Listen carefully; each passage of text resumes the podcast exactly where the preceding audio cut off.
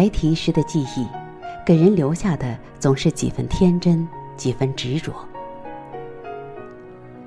大人们越是不让做的，便越是好奇，也便固执的想去试试了。当时叮嘱最多的是祖母，她老人家说的最多的一句话就是千万不要到井台旁。我家的房前不远就是一片庄稼，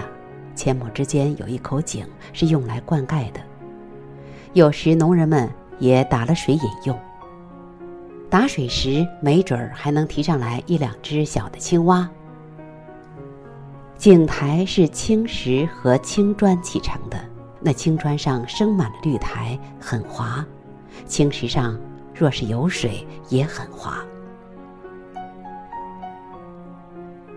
每次去时，我总是将两手扶在青石上，身体紧贴地面，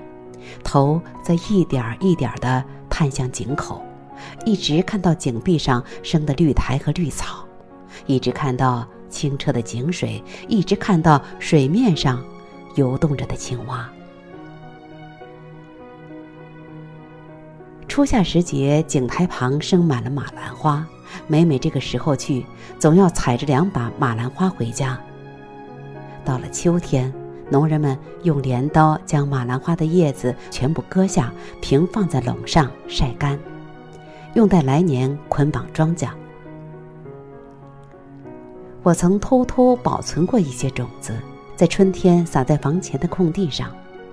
但却久久未见发芽。那年我又来到井台，井台旁开满了马兰花，一直到垄的尽头。一阵阵淡淡的清香，带着泥土的潮湿，吹在脸上，暖暖的，柔柔的，引来了一些叫不上名的风，有大有小，飞上飞下，飞远飞近，像是一个个跳动着的音符，点缀在香园上。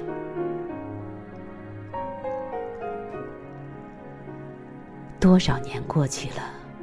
在公园里偶然也见到过这种鸢尾科的小花儿，并不多。那淡淡的蓝，淡淡的紫，帮我寻回了生满绿苔的井台和那一片淡淡的梦。可是再也寻不回的是那井水里倒映着的好奇而又顽皮的童颜。